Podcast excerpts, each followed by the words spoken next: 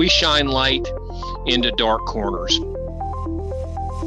What we consider to be a rapid pace, maybe a snail's pace in five years. Our soldiers and our leaders are our greatest asymmetric advantage. Welcome to The Convergence, the Army's Mad Scientist podcast. I'm Matt Sanispert of the Mad Scientist team, and I'll be joined in just a moment by Luke Shabro, Deputy Director of Mad Scientist.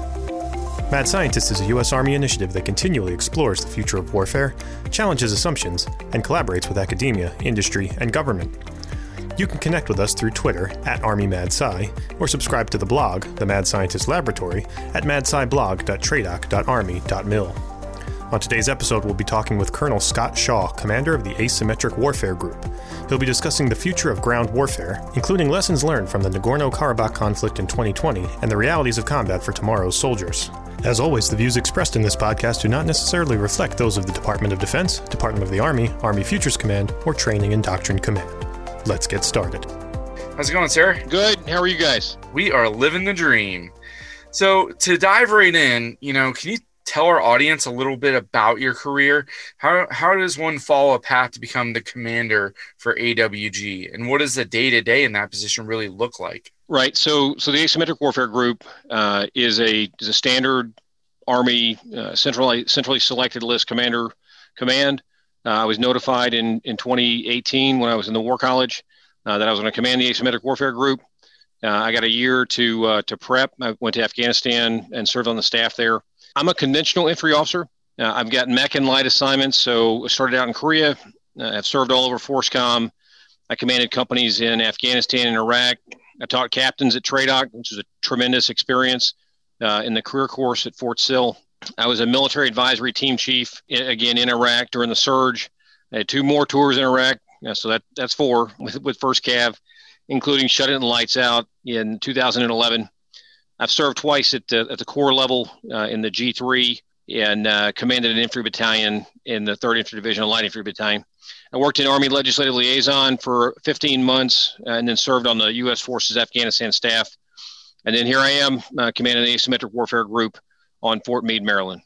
So the, the Asymmetric Warfare Group, it's a direct report to, to General Funk, to C G TRADOC, but we've got responsibilities to all the geographic Army Service Component Command commanders and to the centers of excellence and really to C A C and the Army writ large. Uh, some Army Service Component Commands more than others because we work along the, the twenty eighteen National Defense Strategy priorities. So we're really looking heavily in order at Russia, China, Iran, North Korea, and V E Os, but really in niche areas that others just don't look at uh, or didn't until we pulled them onto it. So we're, we shine light into dark corners.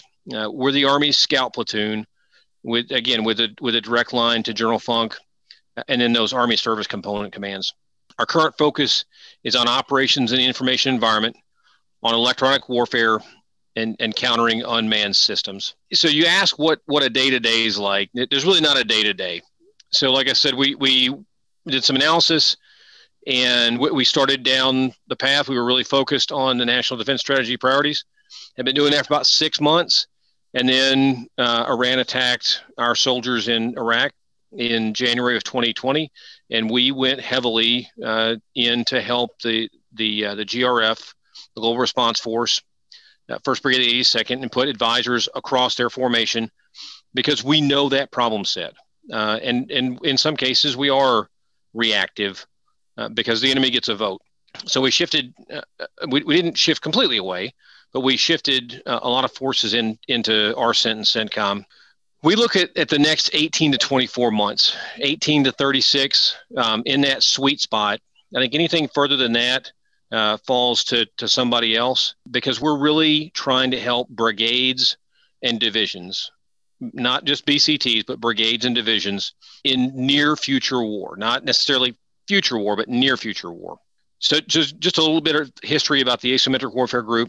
Uh, came to existence in two thousand six, had its roots in the, uh, in the I E D Task Force, uh, which became the Joint I E D Defeat Organization when the asymmetric threat was I E Ds. We've changed a lot in the last fifteen years. You know, the, the I E D threat was reduced, not uh, not at the forefront like it was in two thousand four, two thousand five. And my first experience with the I E D task force was two thousand four in a stairwell in the Abu Ghraib market when I was a company commander. Um, so we helped stand up the S F A Bs and the Military Advisory Training Academy. We were very much with S F A Bs one and two uh, in Afghanistan and are still helping them out as they transition to other regions. We helped TRADOC and our Army understand the dense urban environment. We helped TRADOC and our Army with the subterranean environment, including assisting every brigade in FORSCOM, and especially those going to Korea on rotation. And, and one of the things I'm really proud of is, is that we've helped units ro- rotating into the contact layer in Europe, both for uh, Operation Atlantic Resolve and in Ukraine as well. No, absolutely, sir. Thank you for the background. And I, you know, I think that's a good segue. So um, I personally have learned a lot from A W G, um, from following the, the work done in dense urban uh, to subterranean to, to what was occurring even uh, in the battle for Mosul um, with, with the fight against ISIS. And um, A W G, to, to be quite frank, has been at the front uh, or forefront of a lot of these lessons learned. And that's given us signals uh, for the deep future. And so even though uh, you're focused in that eighteen to twenty-four month time frame, I think it's very indicative uh, for us for the, the mid and long term future. Now, we know that A W G, a lot of roles and functions are about to be incorporated into different parts of the Army. So with that, where the where are we going to keep the learning going? Um, I think there's been an immense amount of insights and innovation gained from A W G. How do we use those gains continually going forward into the future force? Right. So so fifteen years of knowledge um, is is a lot. And over the past uh, six or you know, about, about the last six to seven months, we've worked with TRADOC and downtrace units, so centers of excellence, specifically and, and especially maneuver, fires, and cyber, to pass off what we've seen. We're archiving that same knowledge at the Center for Army Lessons Learned, so CALL, at the Center of Military History, so C M H, at, inside the Joint Lessons Learned Information System, what everybody calls JILIS, uh, and D T I C. And we've passed a lot of our data to Army Futures Command, and have briefed the Combined Arms Center's Fielded Force Integration Division, their F F I D, which is responsible for Waypoint twenty twenty-eight. So as you think about our Army's near, mid, and far future, you know, you've got REARM and then Waypoint twenty twenty-eight and Aimpoint twenty thirty-five. We're trying to help. I mean, Re- REARM is already working. Uh, we're trying to help the Waypoint twenty twenty-eight designers design that correctly and, and, and have passed a lot of information on to them. We've also done a lot of work with the Joint Staff Office that coordinates the departments, the, the Department of the Army's and the Department of Defense's responses to unmanned aerial systems. Specifically, over the last uh, three or four months, we've written a paper for the TRADOC G two that, and briefed it out in December. Uh, it's an unclassified paper, so it's in the in, in the TRADOC G two shop, that details what we've seen and what we expect to see, again, near future in our three priority areas. Again, operations in the information environment, electronic warfare, and countering unmanned system. We briefed that same paper to uh, G two O E C, the Operational Environment uh, Center, FORSCOM leadership, the, the Combined Arms Center, and the Centers of Excellence. We're working on a paper on the Azerbaijan-Armenia war that we can get down to the unclassified level so that folks can see it when they're in schools, can be in schools' libraries, at the Centers of Excellence, and, and you could have it on a coffee table if you wanted to. One overlooked function is sending our own people back to the force. So our N C Os and our officers will go back to FORSCOM or go back to other units where they'll continue to serve as leaders in our Army, able to influence generations of soldiers, as well as pursue positions within the enterprise to use their skills. Absolutely, sir. And I, I think that's a continuation of that legacy. And in that same vein, you know, you, you've gotten to see a lot of observations through your time uh, as commander for A W G. What do you think are some of the most important implications from those observations for the future of war? So before we started this podcast, we were talking about baseball, and everybody has their favorite baseball player. I, I love Yogi Berra, and it ain't over till it's over. So the enemy gets a vote. And, and we may want to move on from something, but the enemy gets a vote. Everybody wants to talk about China. And I fully will agree that they are absolutely competing with us, and we need to uh, prioritize what we're doing against China. But Russia is still very much a competitor to. So is Iran, and so is North Korea, and so are V E Os. And, and we've got to balance uh, our, our spending, balance our focus, balance our analysis, balance our training against those competitors. We have to be on watch all the time against all five of them. We're really good at fighting from lodgment at the B C T level. We're the best in the world at it. We prove it two or three times a month at three world-class combat training centers. But what's going to make us truly successful in the future is synchronizing, then converging above the B C T level, at the division and corps level. What we need to be working on is space operations, cyber, information operations, electronic warfare, N B C, air defense, camouflage, logistics, including getting from home station to deployed locations. Those are hard, and they take deliberate exercise design because they can't be put on at a home station easily. A I is going to play a huge role in future war, whether it's A I to speed up planning or A I to assist commanders with decision-making by predicting outcomes based on algorithm, or A I to help a vehicle commander during a movement. A I is coming, and we need to figure out how to harness it and protect it. Commanders need to think about the information dimension all the time, not just protecting networks, but their presence in the information dimension as well, how they're looking at it and how they're affecting it. So, you know, when I was a company commander, I'd walk a patrol, have an interpreter with me, listen to the local radio station as I'm walking around wherever and hearing what's being said. That's, that's just not like casual observation. Uh, sporadic observation is, is not going to work anymore. We have to be listening to it all the time. I, I mean, whatever medium it is, and actively participating in those mediums too, whether it's radio, T V, internet, YouTube, whatever platform it is, we've got to be actively participating in it. A I is going to help with that for sure. Cell phones, uh, theirs and ours, are on the battlefield. They are ever present, and they're going to be there throughout every phase of conflict, from competition to conflict. They're they're there, and we need to figure out how to gain an advantage using them. They they can't be our disadvantage. I mean, those were the the observations that I, I've come out of after about eighteen months of doing this. No, absolutely, and you know, kind of following into uh, along the same lines. You know, one of the things you talked about earlier was a one of the along those priority lines uh, was a focus on U A S as well, and I think we've seen expansion of that, and A W G was one of the first places um, that I saw that was this this use of um, U A S and and kind of pretty rudimentary um, explosive devices used by ISIS in, in Mosul. Um, but now we're kind of seeing an expansion here, and we're seeing um, use across a spectrum. And so, you know, previously early conflicts like the, the Russo-Japanese War um, for the twentieth century have really been indicators for what's to come. And so one of the closest things we've really seen um, when it comes to large-scale combat operations is the recent Armenia and Azerbaijan conflict in Nagorno-Karabakh. And we've seen a lot of use of drones in that conflict, and we've seen a lot in Libya as well. What do you, what do you think that portends for conflict when we think about that near to midterm future of conflict? First, what we saw was an ever-present lethal aerial system of systems. But that's just what we saw. Um, and, and there's some truth to that, and I'm gonna, I'm gonna circle back to it. From analyzing videos, we saw a lot of artillery strikes too. Artillery, cannon or rocket, is and will likely remain the, the king of battle, the most lethal system on the battlefield.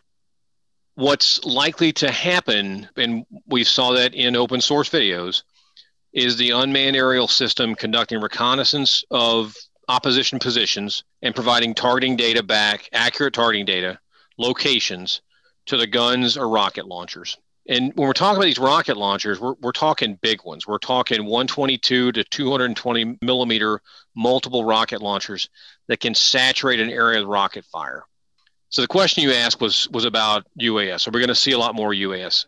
Yes, we, we absolutely are going to see more of the same. Are they going to be more armed? That, that's to be seen. I suspect yes. Uh, I suspect that they just get bigger. What's important to take from the Azerbaijan-Armenia conflict that, that resulted essentially in Azerbaijan restoring the, the drawn-on-the-line borders is a lowering of the entry fee into combined arms operations. You know, before you had to have an airplane piloted by a person and a large air force, you know, which which takes a lot of systems behind it, mechanics, fuel, you know, a runway. But these drones, and I'm, I'm going to use the word drone for a reason, it showed that unmanned aerial systems could serve as a localized air force. And how local that, whether that local means in a five by five box, in a twenty-five by twenty-five box, in a twenty-five hundred by twenty-five hundred box, what it does is it creates a localized air force at a much cheaper price point than having a manned air force like the United States Air Force or the Russian Air Force. Drone swarms, and, and everybody talks about drone swarms are one thing, but drones synchronize with maneuver and fires, whether that's lethal or non-lethal. So again, information, electronic warfare uh, establishes true combined arms warfare. That's what the key takeaway is, in my opinion, from the Azerbaijan-Armenia war. The Armenians especially were unable to deal with the drones. They knew they were in the air, but they just couldn't deal with them. They knew they were in the air for one of two reasons. You hear it, or you are, you're struck for no apparent reason. Imagine knowing that a threat's there, but having to live in fear of that threat, in fear of death, because you needed more water or because you needed to go to the bathroom. I mean, that's the kind of environment that the Armenians were dealing with. I mean, you can see it, again, in Vimeo or YouTube or whatever platform. In these videos, people are just sitting there in a gun position and they're struck. People move around and they're struck. It's going to become increasingly difficult to near impossible to stay concealed, and I mean to hide, with more and more sophisticated drones. Right now we're talking about aerial, but at some point we're going to have ground drones, unmanned ground systems that, you know, look like, uh, you know, the, the gun bots from Star Wars, or some other sort of bot that can crawl around, roll around, roll around like a ball, s- something like that. What it's going to lead to eventually is a, I think, the tempo of combat is going to increase on top of the fact that you can't hide. So survivability moves may just become a constant. Conflict may become hyperactive. Uh, instead of what we're at now, what we consider to be a rapid pace, maybe a snail's pace in five years. On top of the drones, there was a tremendous, probably greater than tremendous amount of information warfare between both nations, directed at each other and directed at the world. Neighbors, diasporas, multiple information targets that both nations were targeting. If you look in the in the news of both nations, like on their both English and, and native language sites, both nations' populations thought they were winning. Videos with some grain of truth to them showing battle damage done by one side or the other were prolific on both sides and shared throughout both countries, both on, again, on cell phone or watch parties. Uh, that sort of thing's going to be background noise in future war, and, and, and we need to figure out how to counter it, because it's going to be there. Our opponent is going to think that they're in the right and that they're winning, and we've got to figure out how to deal with it. In the Azerbaijan-Armenia war, while U A S and information as a weapon system were used heavily on the battlefield, what's also clear is that once you're in the close fight, the old rules still apply.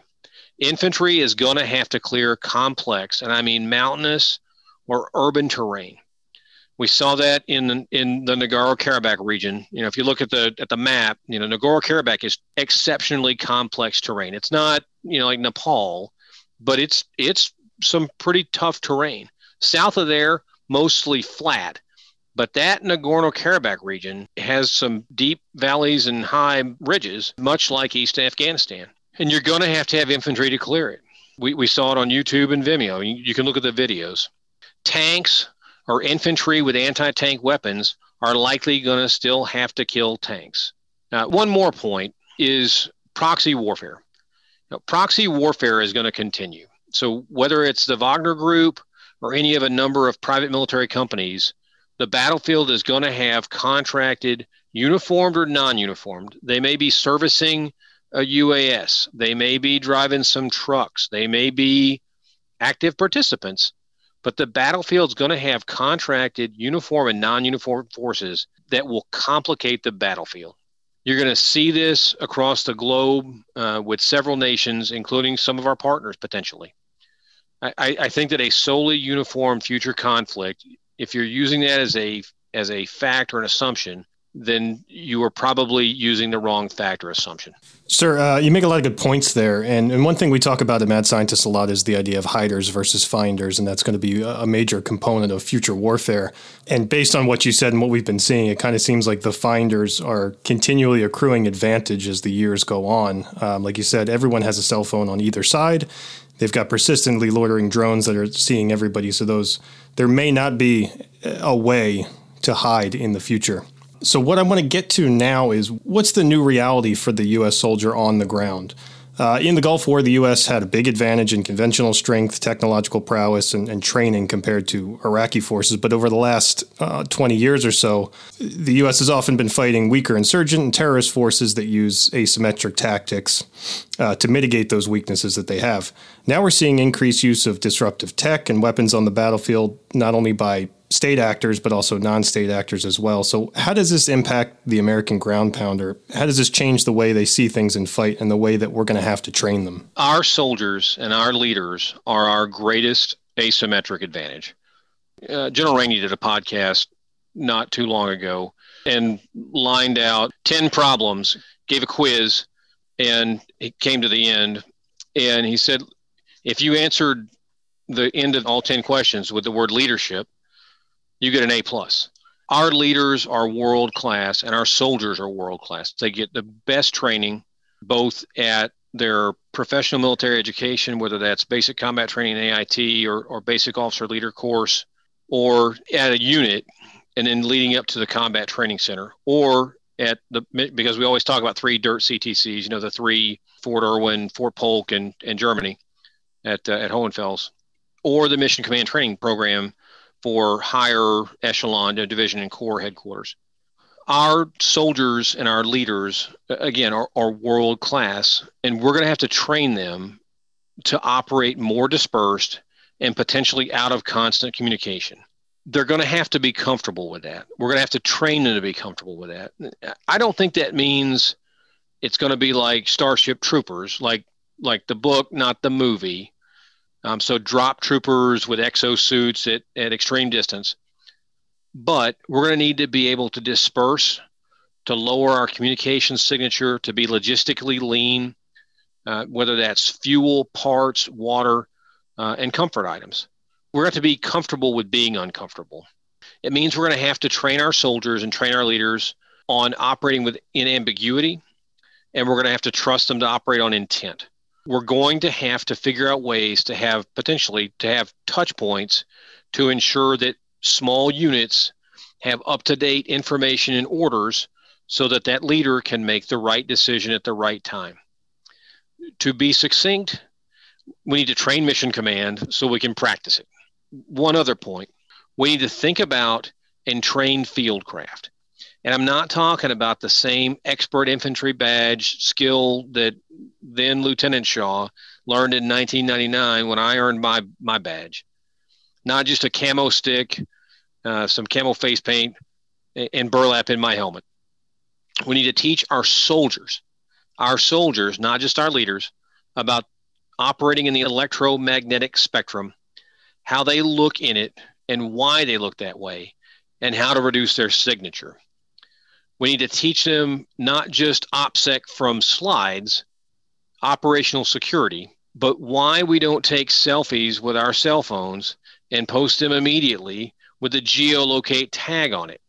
We need to educate our very smart, very well-trained soldiers and leaders on masking their movement, masking their food and water points, masking their sleeping areas, masking the fuel point.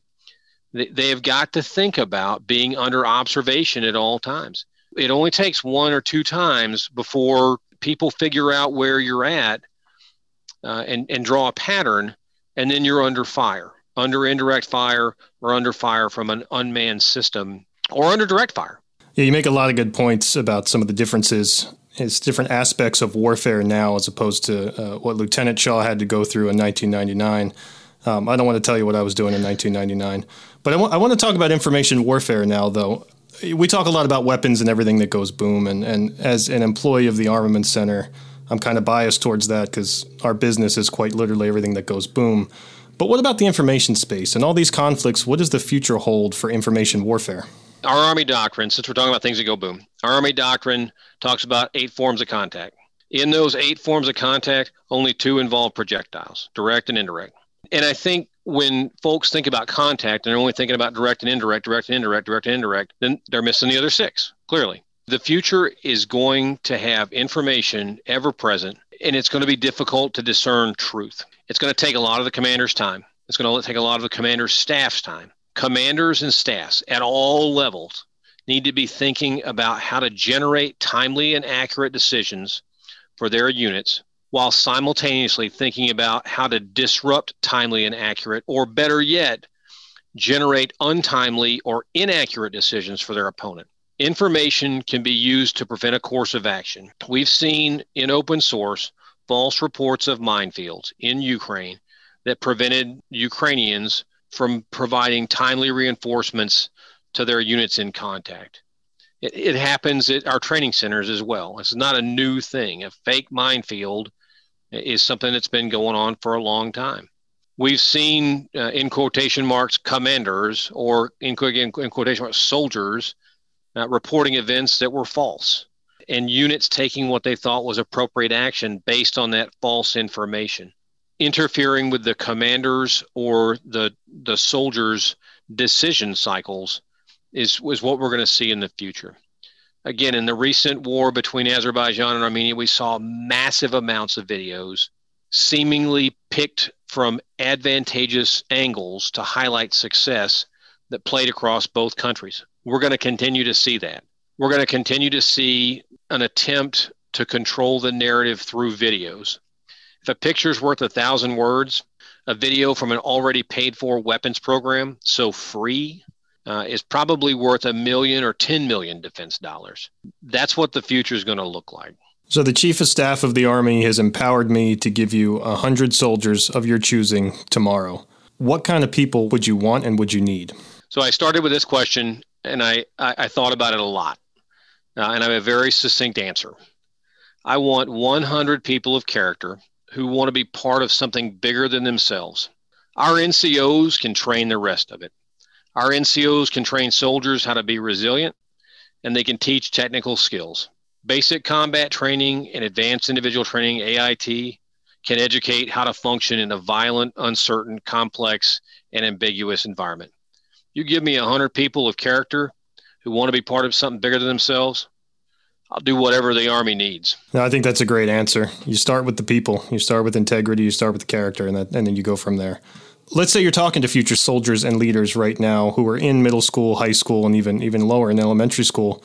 What advice do you have for them? Why should they want to join the future force? I would say to an audience of high school students, a lot of you are really into sports. Some because you like to do the sport. Some because you like to do something cool. Some because you like to be in a jersey. Most of you because you like to be on a team. Our nation's Army is all of those. Our Army's uniform is the jersey of the greatest team on earth. Further, you get to do some really cool stuff. Where else are you going to be able to lead other humans in the most arduous tasks and in the most arduous locations on earth? There is nowhere else where someone is going to give an eighteen-year-old a rocket launcher that can kill a tank and tell them to fire at it when they think it's the right time, to look at them in the face and say, hey, you got this, and then walk off. There is no place else on earth where you get to hurl through the darkness in a helicopter with a lot of other people, land, and someone say, get out, and then assemble and do something for our nation, to protect our nation. That's what the Army's about. Who wants to join? All right, sir. So we're going to transition to what we call our rapid fire questions uh, that we ask all our guests, but please take your time. The first question we like to ask is, what keeps you up at night? What trend or technology keeps you up at night?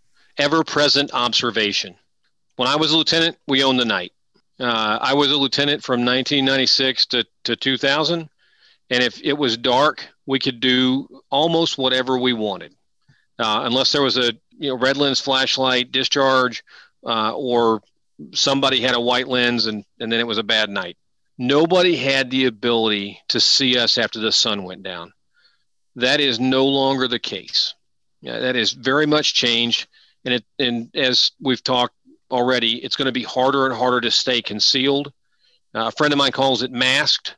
But when I was a lieutenant, there was, I, I knew one soldier in the platoon that had a cell phone. Uh, now everyone has at least one, some have two. Everyone has social media. Everyone wants to tell people where they're at uh, for, for good reasons. I mean, like, I want my wife to know that I'm safe. It, it's going to be very difficult to stay concealed, to conceal what we're trying to do in order to do it in a safe or lower than normal risk method. So ever-present observation is something that, that bothers me. The internet, we're all subject to attack at all times in multiple forms. Our families at home station are a target for adversaries doing either information operations during competition. Uh, and, it, and it's not just our, our state actors, but our computers are subject to ransomware. We think our home computers are safe, and they're not, they're targets. Uh, and, and we need to understand that. So keep your virus protection up to date. Our own movement from home station to port, from Fort Stewart to the Port of Savannah, from Fort Hood to the Port of Beaumont, is under surveillance from commercial satellites at all times. And understanding that and planning accordingly uh, is what we need to do. And it's difficult. So that would be technology number two. Along the same lines, mis and disinformation proliferated by the internet is here now, and it's going to stay. We need to figure out how to deal with it, and not just at the high levels, but also at the platoon level. We need to have some very honest conversations about what's going on on the internet. Um, and, and when you're walking around talking to soldiers, people are our greatest asset. And if they're constantly worried about home, they're not going to be focused on the right now that may cost them their life or their fellow soldiers' life. And that, that piece I wrote for you guys uh, last year for the, uh, the information contest, that, no kidding, is, I think, a realistic scenario. Uh, and and to be honest, all the people in that story were people that were in my platoon when I was a lieutenant in Korea. So P F C Perkins was my driver, Corporal O'Quinn was my gunner, and Sergeant Kennedy rode in the back. He was my dismounted team leader. No, I think those are great insights, sir, and um, something that we all have to think about more more than we probably want to. Um, so what's something about you that you're willing to share with the public uh, that most people might not know? I am truly fascinated by all things Disney. Uh, parks, resorts, Disney Plus. Uh, I, I just finished watching uh, the first two episodes of WandaVision. You need to watch them. They're great. I love that Disney, you know, Disney says we're storytellers, and they have got a lot of great stories to entertain you and potentially let you decompress um, from the stress of life. Um, if you want to watch all nine Star Wars movies back to back, have at it. Uh, there it is on Disney Plus. They they truly fascinate me. And what I always come back to is is Walt Disney's saying, remember, it all started with a mouse. I love it. And I share the Disney addiction. Uh, the Disney Walt Disney Corporation has gotten far too high a percentage of my annual G D P. So uh, finally, um, and, and maybe this will be Disney related, uh, we like to ask all our guests, uh, really tells us more about them. What's your favorite movie? So I think movies are the greatest American invention. I think of them as the descendant of great theater, the child of Shakespeare and Greek tragedy. Now, recently, so I, I'm, my favorite movie of all time is The Princess Bride. There can be none greater. Uh, I believe that it would be inconceivable. However, Uh, recently, it's it's Ready Player One. I like to use fiction to expose myself and others to what may be or may happen in the future. Uh, not not a movie yet, but I, I'm looking forward to seeing Ghost Fleet turn into a movie, uh, and also uh, Burn In. So August Cole and uh, and Pete Singer's recent books. I'm a soldier, so I'm also a student of warfare, and, and I live here on the East Coast, so I have the, the greatest Civil War battlefields less than two hours from my house. And I would say coming in a close third, I truly enjoy Gettysburg as a vehicle to talk about leadership. Absolutely. Thank you, sir. And uh, we've we've had people tell us uh, that they don't have a favorite movie, which is obviously an unacceptable answer. So they just don't want to tell you. So thank you so much for sharing with us. Um, I think a lot of great lessons uh, to be learned about the future of warfare and, and what we can expect. We really appreciate you coming on. And uh, is there anything else you'd like to share with our audience? Yes. I think if you're not listening to podcasts, then you're probably not exposing yourself to a lot of ideas that are out there. This Mad Scientist podcast is a great one. There are a lot of podcasts that, that they've got archived, and it would take you a while to get through them. But a lot of you do P T uh, on the weekends, throw a podcast on, listen to it. Uh, there are a lot of other podcasts that are out there that are great. Modern War Institute's got a great podcast series, and, and there are several other of them. But start right here with the Mad Scientist podcast. I'm not saying that because I'm a I'm a TRADOC soldier.